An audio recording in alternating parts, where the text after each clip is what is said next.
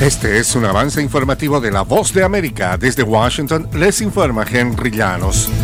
Debido a la llegada de inmigrantes desde Texas enviados por el gobernador, el alcalde de Nueva York advierte que ya no hay más espacio para inmigrantes. Es el quinto centro humanitario que abre bajo la administración de Eric Adams. Está ubicado en la terminal de cruceros de Brooklyn desde donde se puede observar la Estatua de la Libertad, símbolo de la migración. Esta es otra de las soluciones que ha planteado el gobierno de la ciudad ante la llegada de inmigrantes cuyo número ya supera los 42 mil. No tenemos más espacio, pero todavía estamos buscando lugares y acomodándolos y eso lo vamos a seguir haciendo. Esa es nuestra ley, esa es nuestra obligación y eso es lo moralmente correcto. El jefe de policía de Memphis disolvió el sábado la llamada unidad Scorpion de la ciudad señalando una nube de deshonra a raíz del video recientemente difundido que mostraba a varios de sus agentes golpeando a Tyre Nichols, un hombre de 29 años, hasta matarlo después de una parada de tráfico cerca de su casa. La directora de policía, Serelyn CJ Davis, tomó la decisión un día después que el video fuera revelado y dijo que escuchó a los familiares de Nichols, líderes comunitarios y policías no involucrados en el incidente. El anuncio de Davis se produce cuando la nación y la ciudad luchan por lidiar con la violencia de los agentes que también son negros.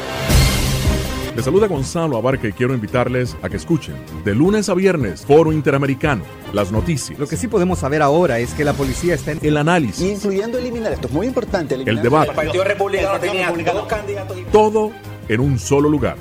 Boanoticias.com el Salvador tiene expectativas en el nuevo embajador de Estados Unidos, William Duncan, que ya se encuentra en el país y presentará sus cartas credenciales en los próximos días. Nos informa Neri Mabel Reyes. El nuevo embajador de Estados Unidos en El Salvador, William Duncan, llegó la semana pasada y su primer acto protocolar será presentar sus cartas credenciales al gobierno del presidente Nayib Bukele en un ambiente que genera expectativas en diversos círculos debido a la situación de las relaciones entre ambos gobiernos. La presencia de William Duncan en el país se produce a casi año y medio de la partida del embajador Douglas Johnson, en un momento en que ambas naciones entraron en tensión en sus relaciones diplomáticas. Nerima del Reyes, Voz de América, San Salvador. Al menos 20 personas murieron y 96 resultaron heridas hoy lunes en un ataque suicida en una mezquita en la ciudad de Peshawar. Nadie reclamó de inmediato la autoría del ataque en Peshawar, según un oficial de policía que dio la última cifra de víctimas. Las sospechas en ataques de esa clase suelen recaer en el talibán pakistaní que ha cometido ataques parecidos. El agresor se inmoló por la mañana dentro de la mezquita cuando los fieles, incluidos muchos policías de unas oficinas policiales cercanas,